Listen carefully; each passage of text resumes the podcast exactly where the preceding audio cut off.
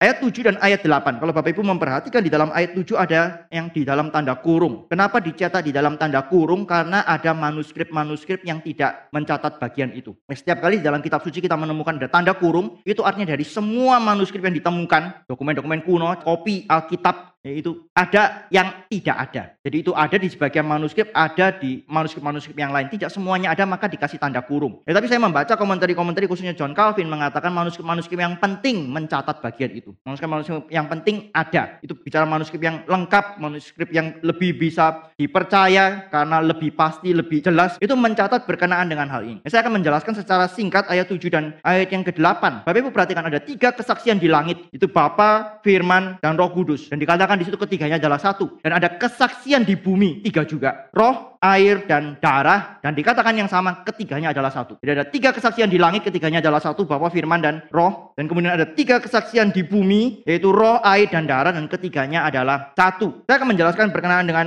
prinsip kesaksian. Yang pertama, kesaksian itu tidak boleh satu orang saja. Tidak boleh satu pihak saja. Saya sudah pernah katakan hal ini. Alkitab itu memberikan jumlah minimum, yaitu dua. Harus ada dua saksi minimal untuk satu kasus itu bisa disidangkan. Untuk satu kasus itu bisa dibawa ke dalam persidangan. Minimal dua. Tapi di sini diberikan tiga. Ya, ketika bicara tiga itu artinya cukup. Ya, tiga itu bicara bukan cuma minimal. Tapi ini bicara cukup. Satu kesaksian yang cukup. Satu kesaksian yang sudah penuh. Tiga kesaksian di langit. Tiga kesaksian di bumi. Tiga kesaksian di surga. Dan tiga kesaksian di bumi. Ini bicara tentang kesaksian yang cukup. Ya, prinsip kesaksian yang pertama tidak boleh satu pihak. Minimal dua, tiga itu cukup. Dan kemudian prinsip yang kedua, kesaksian-kesaksian itu harus satu. Satu itu bicara apa? Bicara tentang hal yang sama. Gak boleh A ngomong tentang hal yang lain, B ngomong tentang hal yang lain. Itu bukan satu. Bicara tentang hal yang sama dan bukan cuma bicara tentang hal yang sama. Harus in agreement. Harus setuju mengenai hal yang sama itu. Jadi tiga pihak bicara tentang hal yang sama. Memberikan kesaksian yang sama tentang satu hal. Itu baru namanya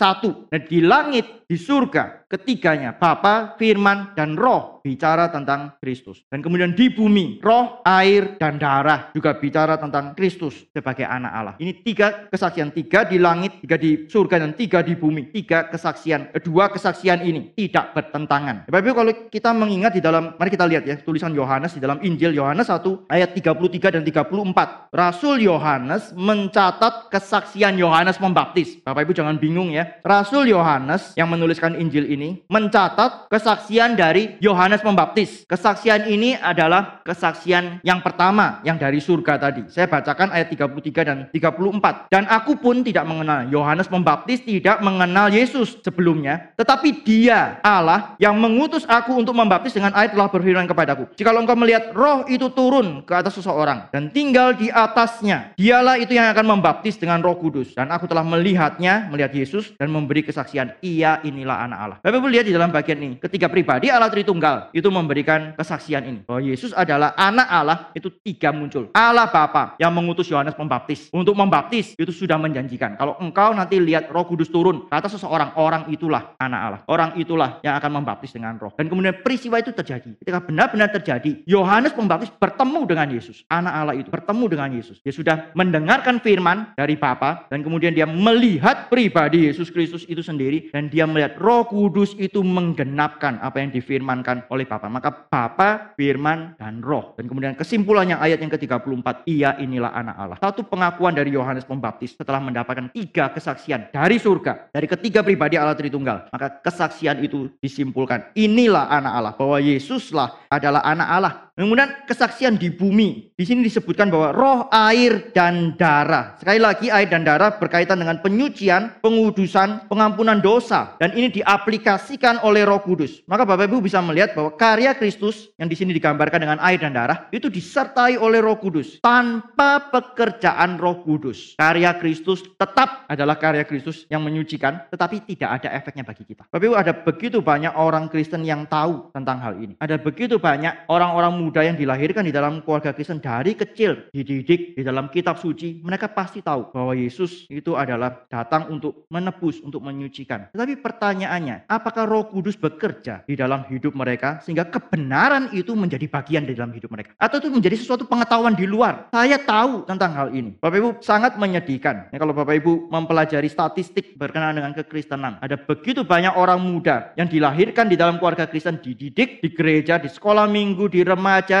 tetapi ketika mereka mulai kuliah, mulai pisah dengan orang tua, ya, khususnya ini terjadi di Amerika, di Eropa, begitu. ya, Ketika umur 18 itu pisah dengan orang tua. Ketika pisah dengan orang tua, baru kelihatan aslinya seperti apa. Ketika masih bersama-sama dengan orang tua, ya mereka tampaknya adalah orang-orang yang ya ke gereja, ikut kegiatan ini dan itu, bahkan mungkin ikut pelayanan. Tapi ketika pisah dengan orang tua, baru kelihatan aslinya. Bapak Ibu kemarin saya katakan di pemuda. Jadi orang Kristen itu kekristenan itu jangan jadikan sebagai make up Make up itu kita pakai kalau kita mau keluar. Mesti ketemu sama orang lain kita pakai make up supaya orang lain lihat kita baik, supaya orang lain itu lihat kita benar-benar taat, percaya dan seterusnya. Tapi ketika ada di rumah, private life kita, ketika tidak ada orang yang mengawasi, ketika tidak ada orang yang kenal dengan kita, apa yang kita lakukan? Hidup kita seperti apa? Kalau kita memiliki anak-anak, kita harus terus minta anugerah Tuhan supaya bukan cuma menjadi pengetahuan, bukan cuma menjadi satu cerita sejarah di masa lalu bahwa anak Allah Yesus Kristus itu pernah datang dan kemudian mati di atas kayu salib. Tapi biarlah ini menjadi satu kebenaran di dalam hidup kita. Saya percaya itu bagi saya. Saya terima itu bagi saya. Saya membutuhkan itu untuk saya diselamatkan. Itu harus menjadi pengakuan dari anak-anak kita, dari orang-orang Kristen yang sungguh-sungguh percaya. Ini cuma bisa dikerjakan oleh Roh Kudus. Roh Kudus memberikan satu kesaksian di dalam hidup orang-orang yang dikasih oleh Tuhan, yang dipilih oleh Tuhan, sehingga orang-orang itu kemudian bisa mengaku dari diri mereka. Mereka menerima kesaksian itu, mereka mengaku. Di dalam hal ini Roh Kudus, air dan darah. Ini bicara tentang tiga hal yang kemudian bersama-sama. Sekali lagi, air dan darah adalah karya Kristus, tetapi tanpa Roh Kudus ini tidak ada efeknya. Maka Roh Kudus bersama-sama dengan karya Kristus ini yang dipakai oleh Tuhan untuk mengubahkan kehidupan kita. Mari kita lihat di dalam 1 Petrus 1 ayat yang kedua. Bapak Ibu bisa melihat apa yang dilakukan oleh Roh Kudus, ya peranan Roh Kudus. Dalam satu ayat ini ketiga pribadi Allah Tritunggal muncul, yang kita bisa melihat apa yang dilakukan oleh Roh Kudus. Saya bacakan, yaitu orang-orang yang dipilih sesuai dengan rencana Allah. Allah memilih sesuai dengan rencana Allah Bapa kita dan yang dikuduskan oleh Roh. Roh Kudus itu menguduskan. Supaya apa? Supaya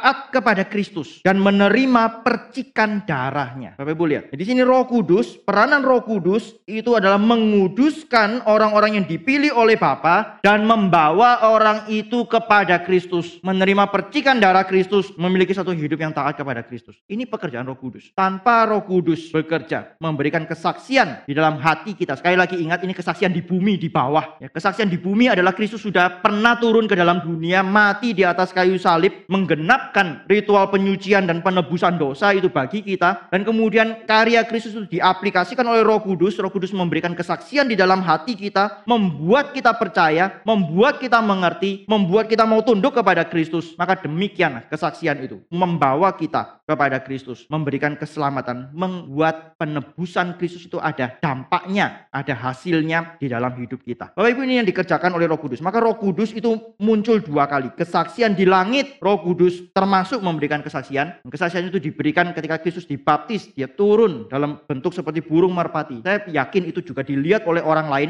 karena yang mencatat itu bukan cuma Yohanes saja, bukan cuma mendengar kesaksian dari Yohanes Pembaptis, Matius mencatat, Lukas mencatat. Ini saya yakin ini dilihat oleh banyak orang yang ada di situ pada waktu itu. Satu kesaksian yang jelas bahwa Roh Kudus itu turun seperti burung merpati, memberikan satu kesaksian dari surga berkenaan dengan Yesus adalah anak Allah, tapi juga yang kita bisa alami, yang kita bisa rasakan, yang kita bisa mengerti. Karya Kristus itu diaplikasikan di dalam hidup kita oleh Roh Kudus.